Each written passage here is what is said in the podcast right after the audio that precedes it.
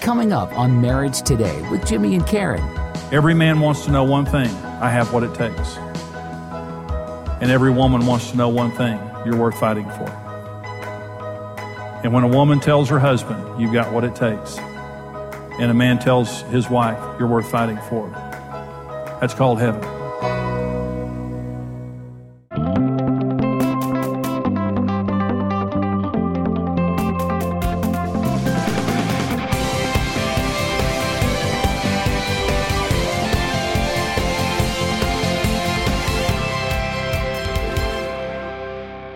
Striking your sexual match, and, and I want to talk about this. This is kind of a, a play on words here of striking your sexual match. I want to talk about igniting the sexual passion and deepening the intimacy of your relationship. Let me say this good sex is always intentional.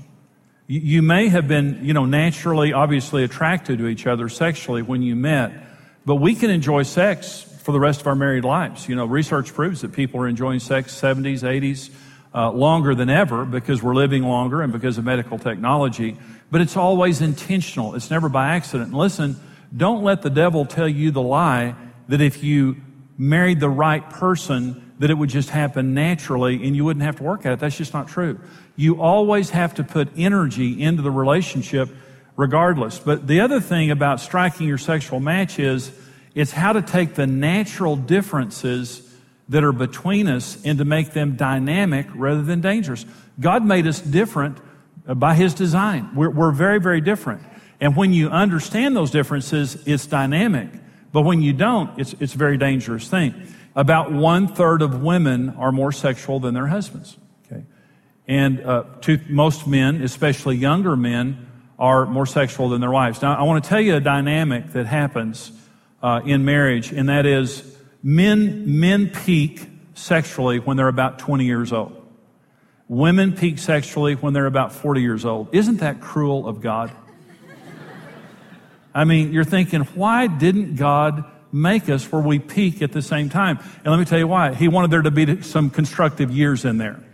And not where we, you know, drop off the face of the earth for several years just having sex and like that.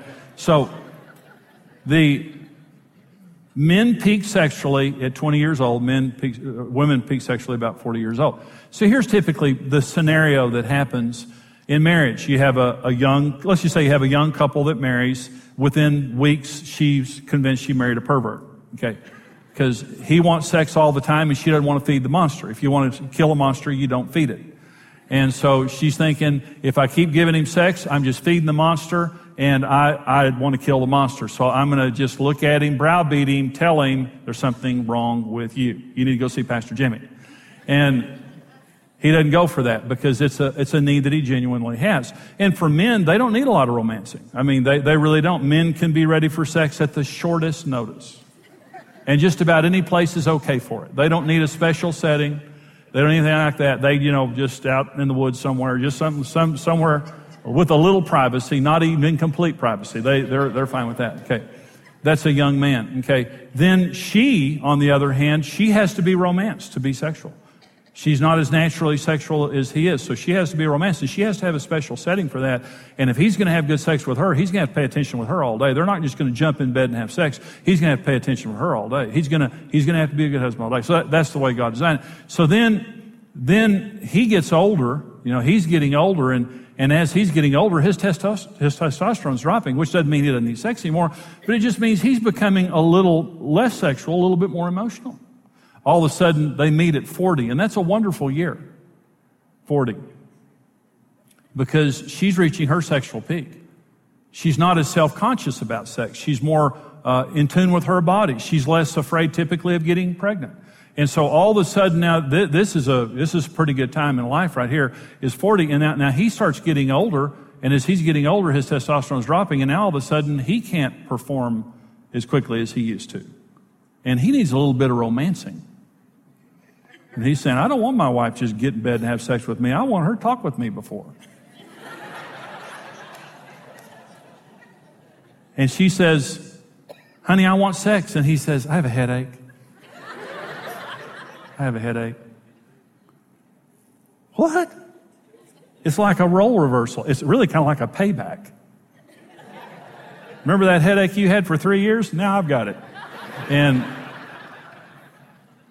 so let me talk about matching libidos for just a minute. You'll, you'll, you'll very rarely have matching libidos unless you buy some kind of a drug that I don't know of. Matching, matching libidos. And what matching, this is what, again, the devil wants you to think that there's a person out there for you that they're always going to feel just like you feel and what, just want just what you want. And every time you look at each other, it just, it just happens, you know. You jump in bed, it just oh, happens. But you're married to this dud, and you say you want sex, and that's the last thing on her mind, and you're thinking, I, I wish I had a sexual wife. Then maybe it's, I wish I had a sexual life. Okay, listen, listen, matching, matching libidos. It doesn't happen very often. But let me say, there are those times in marriage where you, where you have matching libidos and you have sex. It's fantastic. You both want the same thing at the same time. You have fantastic sex. Have it. First of all, wherever you are, have it. Okay. When you get finished, okay, go to the trophy shop. Buy a plaque. And on the plaque, have it engraved and said, at this moment in time and at this place, we had matching libidos and had great sex. Go home and hang it wherever you had sex. And maybe in your lifetime, you'll accumulate several.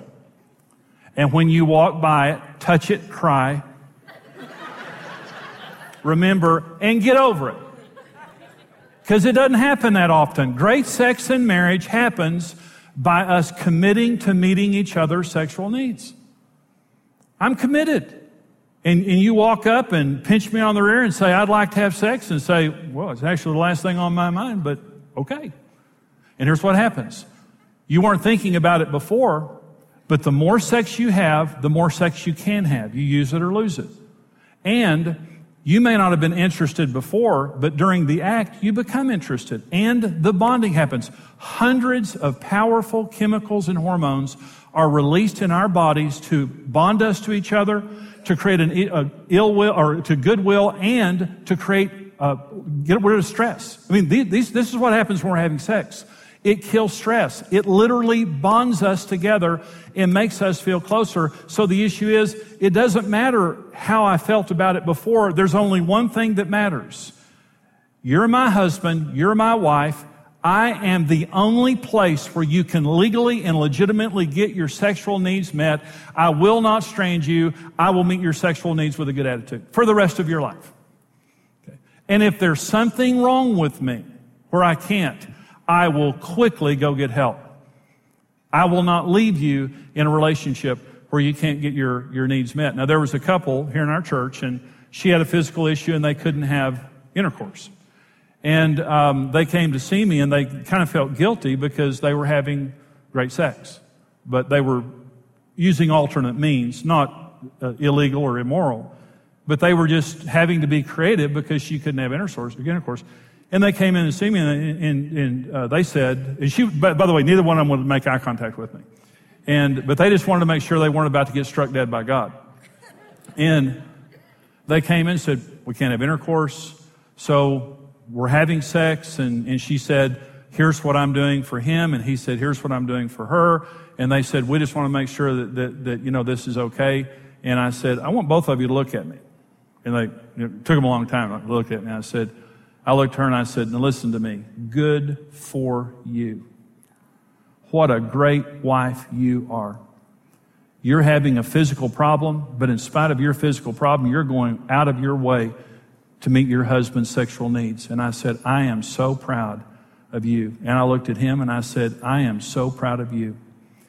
Your wife is, is not doing well. She's having a physical problem.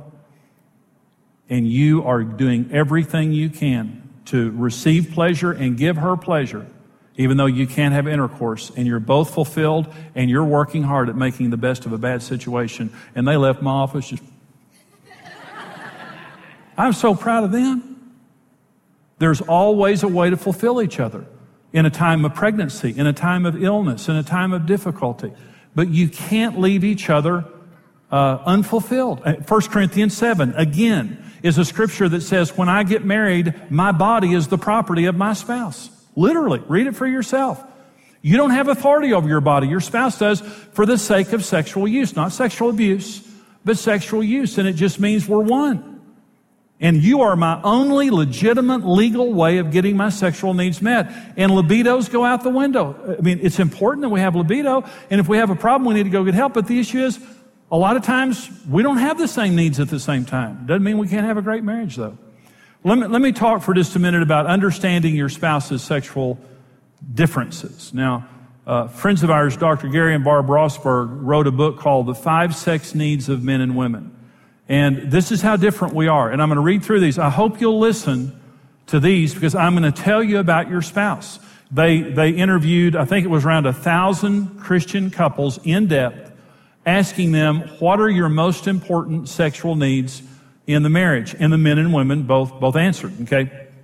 And so here are the top five answers of the men and the top five answers of the women. Number one answer of men of what, what is your most important sexual need is mutual satisfaction. 67% of the men, number one said, I want my wife to be satisfied. And this is what women need to understand is your, your husband wants you to be a participant in the sex and to be satisfied in it because it has to do with his self-esteem. In other words, he wants to be a good lover. He wants you to be attracted to him and he wants you to be involved. So he's going to want you to be satisfied. Number one need of a woman sexually is affirmation. Before sex, she wants to be appreciated and she wants you to, to know that you think she's beautiful. And during sex, she wants you to affirm her and also let you uh, let her know that she's a great lover and that she's beautiful. Affirmation. Uh, that's number one. Number two is, by the way, it's the same. It's connection. Men say, out of the bedroom, I want her to be affectionate, I want her to praise me, and I want her to be sensitive to me. And in the bedroom, I want her to connect to me. In other words, I want to feel as though she's, uh, she's paying attention, that she's focused on me. Women say basically the same thing. Uh, outside of the bedroom, women say, I want him to care about my feelings. I want him to be sensitive, and I want a total connection. I don't want to just have sex with my husband. I want a total connection of mind, body, and spirit. I want him to open up to me, and I don't want him to just use me to get his sex needs taken care of. Now, this is interesting in research. Now, listen to what I'm about to say. They find that over the average meal, the average couple tries to connect over 100 times. And you say, What? We're constantly using verbal and nonverbal cues to see if the, our spouse is interested in us. And we walk by and touch them, or we look at them and smile, or we look at them and just look at them, or we say something to see if they're interested. But what I'm trying to do is to connect. And here's what they find in research. To the degree that you will not let your spouse connect, your chances of divorce dramatically rise. And here's what it means. You look at each other, you affirm each other. When your spouse is saying something, you affirm it, you respond, and you let your spouse know this is about us. This is about us. I'm interested and I care. I'm connecting rather than being distracted or disinterested. Connection is very important to both of us. Number three, uh, sex need of a man is responsiveness of his wife. He wants you to say yes to sex. Doesn't mean you can never say no, but yes, and to be interested in it. And unresponsiveness means rejection. It just really does. It's a big need for a man. Same thing for a woman too, but responsive. Number three, need of a woman sexually is non-sexual touch. And this is hard for men to understand. But what she's saying is, I want him to be affectionate with me outside of the bed. And in the bed, I just don't want him to grope me sexually. I want him to be soft and tender in the way that he touches me. And the more soft and non-sexual men are, the more sexual women become. Okay. Number four, important need of a man sexually is the initi- initiation of his wife. He wants you to, to uh, initiate sex. And I want to say it again. If you're not initiating intimacy with your spouse, there's something wrong with you. Your spouse needs you to initiate verbal affection, physical affection, sexual affection. Very, very important.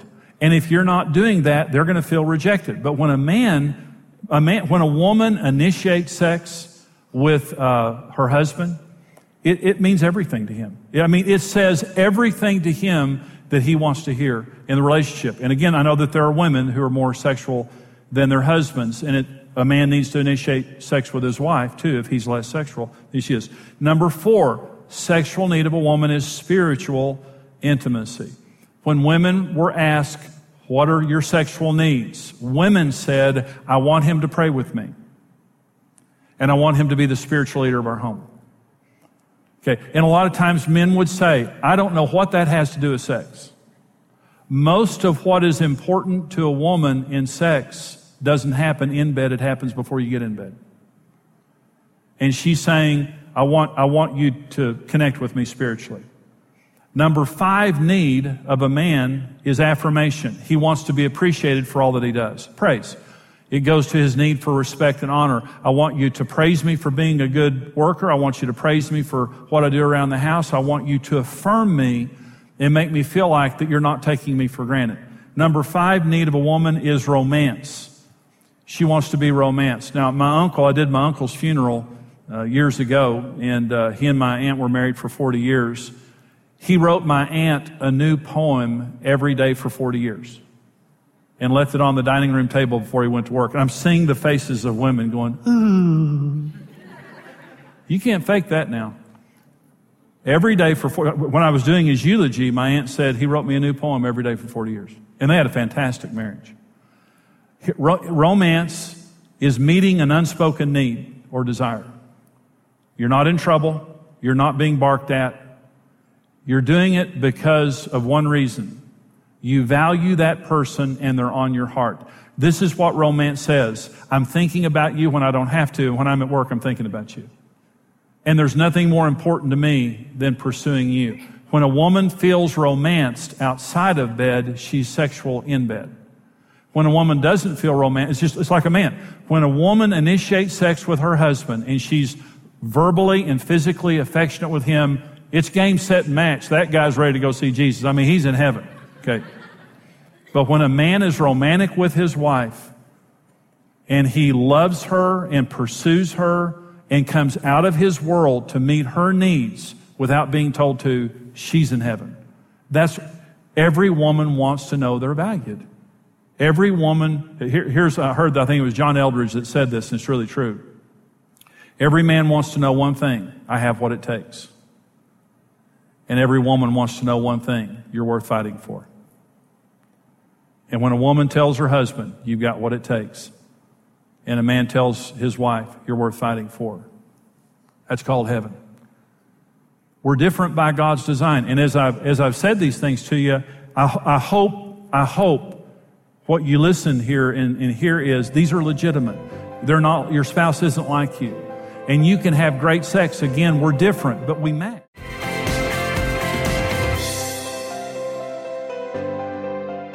You know, we're talking about sex today, sexual fulfillment in marriage, such a huge issue in marriage. And you, did you know that sex is the only unique feature in marriage? It's the only thing we do with each other that we don't do with somebody else. You know, we talk with other people.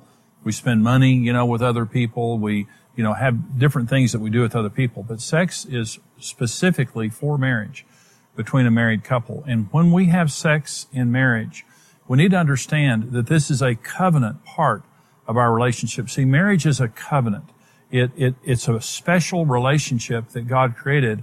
And sex is the covenant seal Whenever you get married, you consummate your marriage by having sex. That's what sex is. In our culture, we've kind of lost our way. We've really forgotten what sex is. But sex is the only unique feature of marriage that God created as the covenant seal of marriage, which literally means we consummate our marriage with sex and it's the covenant sign of marriage. You know, in, as a believer, when you get saved and receive Christ, the covenant seal of salvation is water baptism. When you're water baptized, that seals the deal. I mean, it's a public ceremony that denotes a private act that we've done, but it's saying, hey, I've received Christ and I'm sealing the deal. Water baptism is very important for that reason. Then the covenant sign of being saved or the new covenant is communion. Every time we take communion and the, the bread and the cup, what we're saying is, God, I remember. I, Jesus, I remember that you died for me. I remember that you saved me from my sins. I remember that I committed my life to you. And every time we take communion, there's a blessing. When God sees his people using covenant signs properly, God tremendously blesses it. In fact, if you read the scripture, you find God is very emotional when it comes to covenant because he's a covenant God. He created the covenant of marriage in Genesis chapter 2. He created the new covenant. Jesus said, this is the new covenant in my blood. As often as you do this, remember me. So remember, when you're having sex in marriage, you're not just giving each other pleasure. You're, you're showing to each other, I remember. I remember that I married you and I gave my life to you. I remember that I committed to loving you in good times and bad times, for better, for worse, richer, for poor, sickness, and health. And what I'm doing in giving you sex right now is I'm not just experiencing pleasure or giving you pleasure. I want you to know that I remember. I want you to know that I'm yours only and that what we're doing right now in having sex is a sacred part of our relationship that is building a bond between us and is releasing a special blessing in our relationship. You know, scientifically, they prove that when you have sex in marriage, your body is flooded with hormones and chemicals that not only bond you together, but they're very, very powerful to create health, mental health, emotional health, the, the strength of your relationship, on and on and on. And so what God wants is for you to be having sex in marriage, serving each other. The greatest sex in marriage is not two people with great libidos who have read all the books on sex. That's not the best sex in marriage. The best sex in marriage is two servants in love. Two people that get in bed and want to please each other and serve each other. And you're not there selfishly just to get your needs met, but you're there to say to your spouse, I remember. I remember the day that we stood and we made our vows to one another before God and for our family. I remember that I committed my life to you. And now when I'm giving you sex, because this is the only thing we do together that we don't do with somebody else, I remember that I vowed myself to you and you alone, and that I vowed to serve you and to love you and to keep you for the rest of my life. And I'm telling you, whenever you express sex as the covenant sign in marriage and you serve your spouse that way, it is so extremely powerful. And I, I encourage you to do that. I encourage you. Make sex something special in your relationship and work at it. And as you do, God will release a special blessing because sex isn't just sex. It's the covenant sign of marriage that is so incredibly powerful. And I hope that this blesses you today, just this whole program on sex. And let me just say, we're able to come to you because of the financial support of people who believe in what we're doing. There is a war on marriage. There's a war on sex because it's so sacred, because it's such a special part of marriage. The devil hates marriage and he wants to take sexuality and just to, to ruin it in our society. But we are raising a standard. We are helping people, not just you, but people all over the world to be able to enjoy God's plan for their marriage and sexuality. And if you believe in what we're doing, would you support us right now with your most generous gift? The information's there on your screen of how you can support us. We so appreciate everything that you do for us to help us to, to go forward as a ministry, helping the people that we can help. God bless you. We have some more information we want to share with you.